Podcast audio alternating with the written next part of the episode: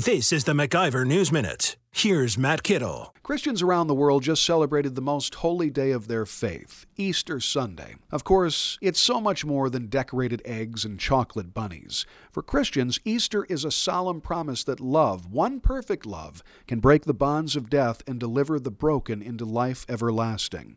It's also a call to service, as Christ, who led by example, served mankind, even unto his final selfless act on a cross in that lonely place of the skull. But it is an individual individual call, not a mandate from some government agency or some slick tongued politician.